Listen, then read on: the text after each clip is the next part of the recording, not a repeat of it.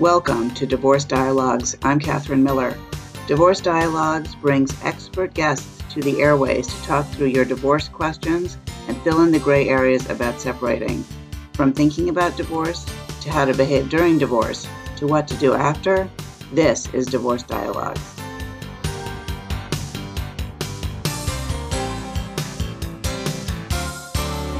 Welcome to Dialogue on Divorce. I'm Catherine Miller. I'm the founder of the Miller Law Group and director at the Center for Understanding and Conflict, and I am on a mission to change how people divorce and help them divorce with dignity. And my guest today is Gabrielle Hartley. She's an attorney, mediator, consultant, speaker, and author. She's known for her unique, non toxic approach to divorce that she has developed over two decades in practice. She keeps 99% of her cases out of the courtroom, and at the negotiating table, she effectively supports her clients to create healthy healthy, uplifting post divorce life. And she's also the author of the new book, Better Apart. Welcome, Gabrielle Hartley. It's a pleasure to have you on the show. Thank you so much. So that's an interesting title, Better Apart. How did you pick it, and what is your thinking behind it, and what led you to write the book? So, Better Apart was created with the idea that why do we get divorced? We get divorced so that we can feel happier, so that our lives will actually improve, that in fact our lives will be better when we're apart. And I, I really thought about writing the book as I was clerking for a New York City matrimonial court judge for a long time. And my parents divorced when I was nine and my brother was six. And they had one of the first shared custody arrangements at a time where most people didn't do that yet. And I didn't realize how great their divorce was until I worked for the judge and I saw how mean people were to each other and how the process fueled so much extra anger and I started to really take a look back on what did my parents know and what did they do that made their divorce so different. And um, I really wanted to share that with clients on a larger platform so people know that, you know, they're not alone and they can be better. Do you think you were, were drawn to family law because of your parents' divorce or your own personal experiences? Um, you know, honestly, that's a great question. Um, when I went to law school, that's the one class I took pass fail because when I entered law school, I was like so done with the whole idea of divorce and I really tried not to get involved with divorce, but then when the opportunity came for me to uh, clerk for Judge Jeff Sunshine, um, it was not something that I could pass up. And when I took the job, um, I just found that I loved it. I was drawn to it, and I, I really found it very fulfilling to help people come to the point of agreement, even when differences appeared at surface at first blush to be intractable. Yeah, I think it's really interesting working with people who are divorcing because it's first of all it's so emotional, which is mm. a reason why I think a lot of lawyers don't like it or think they wouldn't like it. Mm-hmm. But that sort of sort of opportunity to sort of stay with people through that sort of fiery transition and help them find or you know be with them when they locate what's most important to them and, and then figure out how to negotiate for, from that yeah, place. I think I think that's an interesting um, point about locating what's most important. I think often we confuse um, our wants and our needs. And I, I, think if more people focus on what you just mentioned, um, locating what's most important, um, a lot of times things will fall more naturally into place because it's very often we don't actually want and need the same thing as one another, even though we might assume that we do. Yeah, that's that's right, and it, and the problem is usually never the problem. You know what I'm saying? The way that the way that it presents is not usually what what the problem is, and what's really interesting is staying with it long enough to figure out, you know, together. You know, it's not like the the people are hiding it, right? That, that they're just not really fully enough processed with it to really understand what the problem really is. And I think that it's really it's kind of an interesting process as a as a professional as an attorney working with people in conflict in this way to really stick with it while you figure that out. Yeah, and, and to and to um, create the conversation around clarity, what's really going on without the blame and without the emotion. And when we get to what's going on, we're able to extricate ourselves and to move forward with dignity and, and ease, which I think at, I think that if we all know that it's okay to decide to divorce and not be enemies, I think that would serve everyone. Yeah, it would, but it's hard to do to separate mm-hmm. out the emotions from the you know the facts from the figures from the you know and all of that sort of stuff so how do how do you help your clients do that gabrielle hartley that's that's a really good question thank you um, catherine so there's a couple of things first of all it's really important that you're kind to yourself and you allow yourself to grieve and you allow yourself to find this process difficult and painful. Okay. Because that's, that's just the reality. At the same time, one of the first things I encourage all of my clients to do is to get a therapist and also to create positive mantras to start rewriting the negative narrative into positive. Um, my book, Better Apart, integrates a lot of meditation and yoga. I have a wonderful um, collaborating author, Elena Brower, who is a world renowned yoga and meditation guru. Um, and she lends just really beautiful practices and mantras throughout the book. What I do in the process is break down the emotional roller coaster through the lens of five distinct components peace, patience, respect, clarity, and forgiveness. And what the forgiveness is is compassion, compassion for yourself. So there's an expression, um, holding on to um, anger is like drinking poison and expecting the other person to die. And um, I think that that when we recognize that anger is only making only hurting ourselves, we can start to move off of it start moving into a place where we begin to actually feel better and we can start to see the light. You know, you said so much there, but I want to, and that's one of my, that's no, that's good. It's that's one of my uh, favorite expressions. That, oh, really? Yes. Yeah. I mean, you can't help but think about it when we're in this field, I guess. Yes, I guess. Uh, so, but you know, I think that for people listening, imagine, you know, we have a listener out there thinking, well, I'm so angry and I have every right to be angry. My, you know, my spouse had an affair. I've just found out that they've gambled away our life savings. Mm-hmm. You know, mm-hmm. they're, you know, they're, they're leaving me, even though they promised that we would always be together, mm-hmm. you know, a mm. sense of betrayal and sort of reframing the negative to the positive. They might say, you know, that sounds great but how do you do that when you're in the midst of all of this? Mm-hmm. So, so I'd say slowly and mindfully. Yeah. I mean, there are concrete things that you can do. Like one practice that I really love, which I would encourage anyone to do who's going through a divorce, separate from any journal that your lawyer might tell you to make, is to get a positive affirmation journal, which is just a blank um, journal where you're going to write down lists of life the way you would like it to be. So I center it in the book around the five essential elements, you know, how you want to be more peaceful. So if you have a day where you're feeling especially wound up, how can we step back? We tell ourselves, I'm peaceful, and we write down a place that makes us feel peaceful, and maybe we draw it. Or we write down, when we are peaceful, we feel you know, happy, uplifted, supported, or maybe we name people who make us feel better. We start to really train our minds to go to the positive because it's really easy to slip into the negative thinking. I think many of us, if not most of us, are are wired to think in terms of self-protection, which then fuels the anger and you get into this negative loop. And if we can start moving forward slowly we can start to shift how we're seeing our own lives.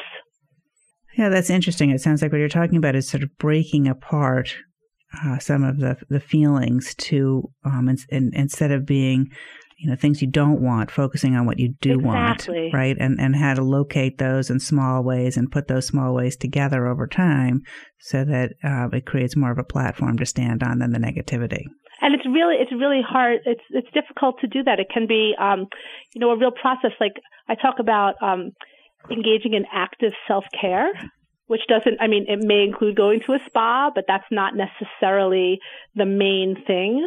You know it may be listening to your inner voice of what you've always wanted to be. Let's say, you know, you got married when you were 23, you were right out of college, but you really always wanted to be a nurse and now you're 39 years old. Can you go back to nursing school? Well, if that's the thing you really want to do, then I would encourage you to figure out the steps of how you can do it. It may be a more circuitous route. Maybe you have young kids and it's going to take four years instead of two or whatever, but to just think about what makes you feel better so that you can start feeling really truly comfortable in your own new skin in your new circumstances. You're listening to Dialogue on Divorce. I'm Catherine Miller. I'm talking today with Gabrielle Hartley, the author of Better Apart, an attorney who has written a book about her experiences helping clients deal positively with the transition to divorce to a place where they're better. You know, and one thing that you're talking about is this active self care, uh, Gabrielle. But I'm wondering, you know, we have the what we call, at least in my office, the Greek chorus. You know, of people's, mm-hmm. you know, friends and family. You know, so Absolutely. you know, really trying to help them, and you know, and they're basically saying, you know, don't let them get away with this, and make sure you get that. You know, and well, how do you think that clients should, or people who are facing, you know, these people who really care about them, but are maybe not giving them the greatest advice? How That's should they do? That's a really interesting point that you're raising. That I was actually just talking with my own office mate about this very topic, and there's we do address that at at some length in the book.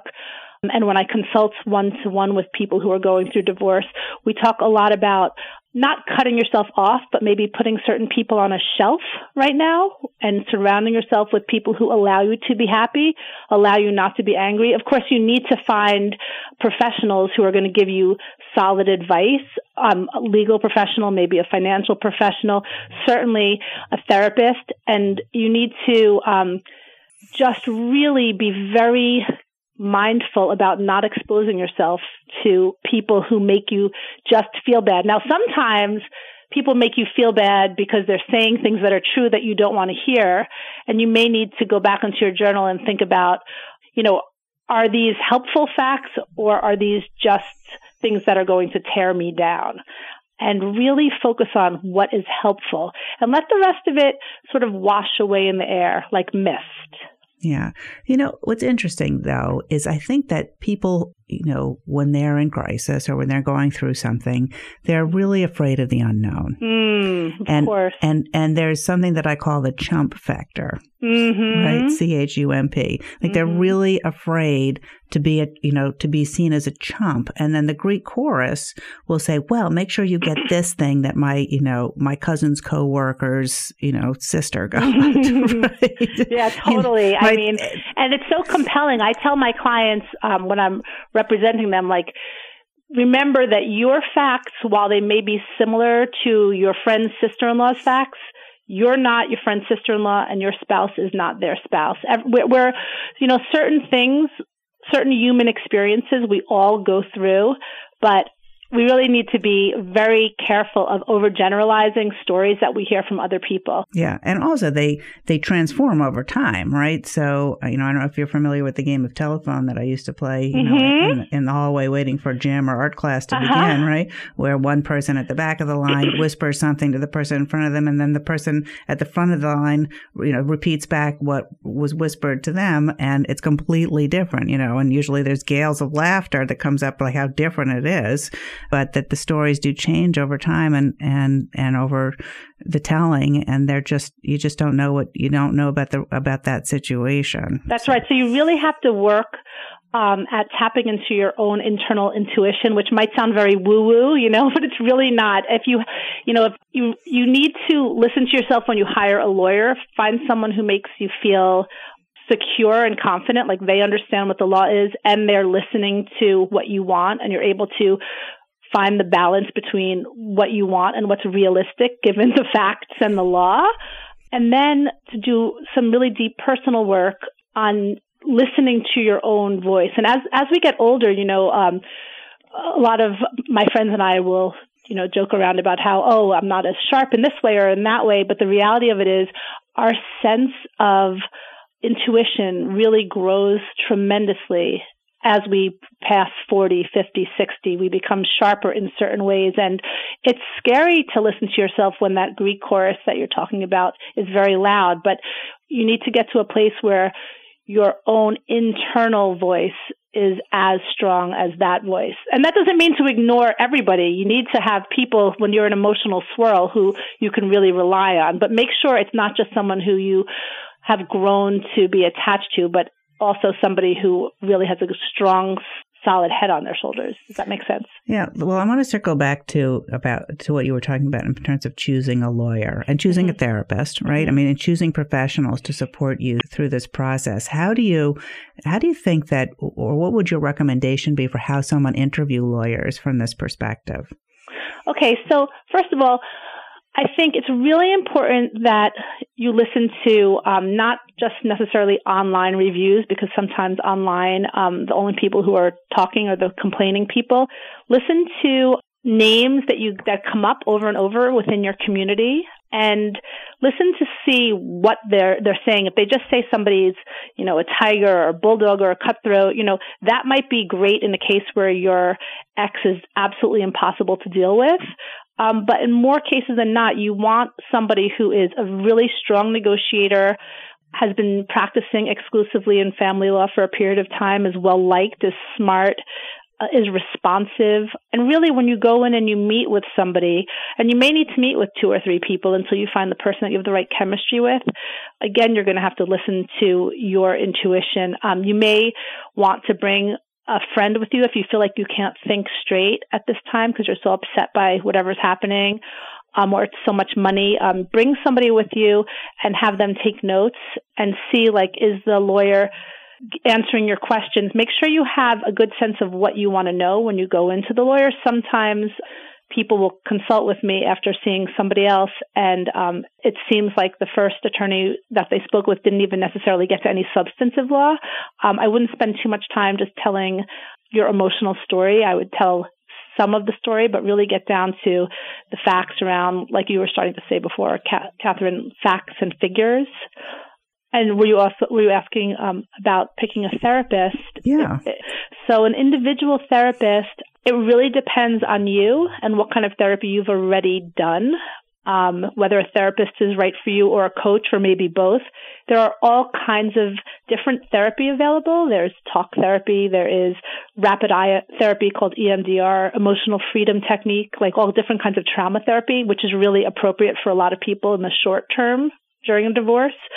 I would again, you know, encourage you to meet with people who have good reputations, but just because your friend liked them doesn't mean it's the right fit for you and maybe see a couple of people if the first one doesn't feel just quite right. You're listening to Dialogue on Divorce. We're here on WVOX 1460 AM every other Wednesday from 5 to 5:30, or perhaps you're listening on the podcast www.divorcedialogues.com. And I'm speaking today with Gabrielle Hartley, the author of Better Apart. And Gabrielle, if anybody is interested in, and I'm sure people are, in learning more about your book or about you, how can they get more information? So if you just log on to GabrielleHartley.com, G-A-B-R-I-E-L-L-E-H-A-R-T-L-E-Y, GabrielleHartley.com, that is my website that will guide you to my consulting mediation um, consulting and mediation business, as well as allow you to purchase the book. You can purchase the book at Barnes and Noble, at your local bookstore, and of course, it's available on Amazon. It will be out officially on January 29th, but it is presently in pre-order. So let's move a little bit further forward into the sort of into the divorce negotiation and into the um, you know kind of the end game of really starting to separate stuff out. What's your experience of people having to let go of stuff that they mm. think of of them their own things, the money that they've earned, the mm, children they've so been raising, hard. you know, and to re sort of reframe how they look at at their lives in that way? Yeah, isn't that just really difficult?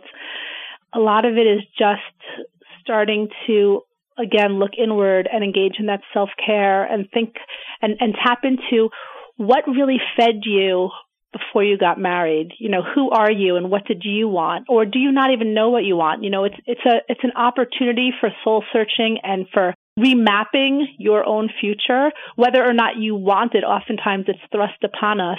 Um, it's really hard sometimes to have those days without your kids.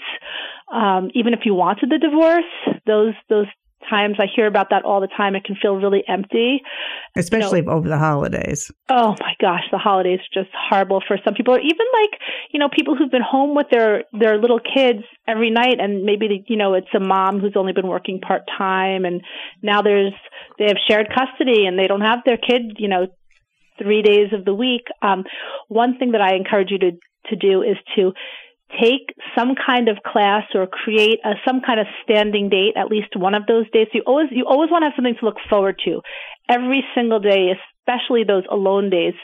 Even if it's just an hour where you know you're going to feel good, because there's nothing worse than waking up and feeling bad and then not being able to get out of your head and not having at least a moment that feels uplifted and sunshiny, if that makes sense. A, a bright spot to look a bright forward spot. to. Yeah. hmm So maybe, you know, a cooking class, a dance class, maybe a book club, you know, even an online um, group, although I would caution to stay away from online chat groups that are just negative.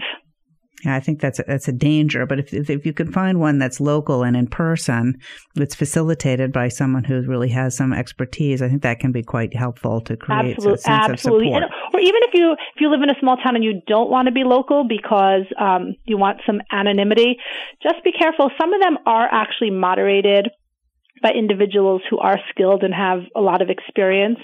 Just you know, if you're starting to feel like you're getting into a negative conversation constantly, I would definitely have a second look before I'd go back to that group. Yeah. You know, and Gabrielle Hartley, I find that people have who've been in, in marriages and, and frankly in, in all sort of relationships of intimate relationships that mm-hmm. happens between you know parents and children, between siblings, you know, find themselves in in in a conflict dynamic that they mm. get that they get trapped in.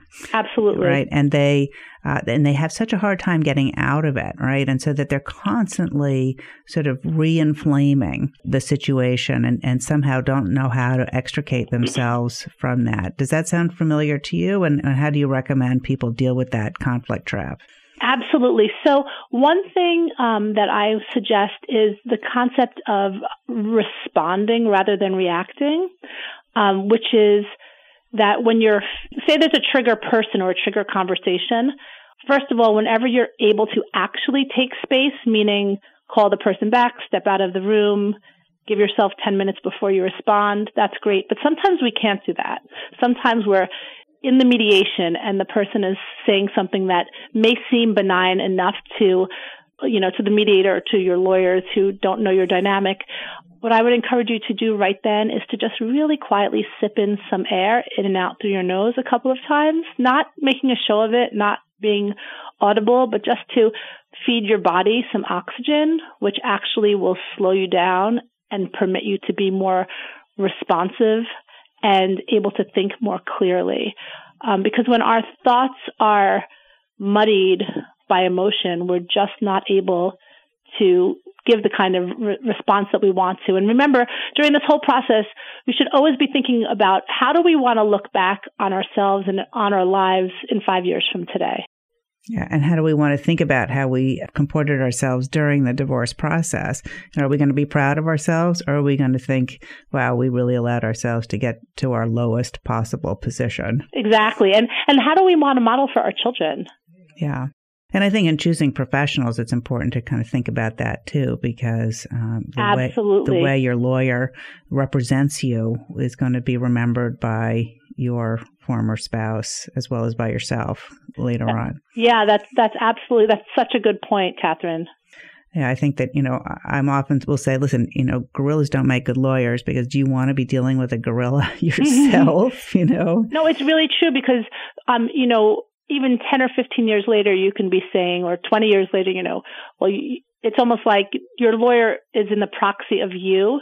So if your lawyer is really aggressive and unnecessarily mean or spins things to the point where it feels like lies in the courthouse, you can't unsay those things to your ex. And your ex's memory may be that you said those things, not the lawyer.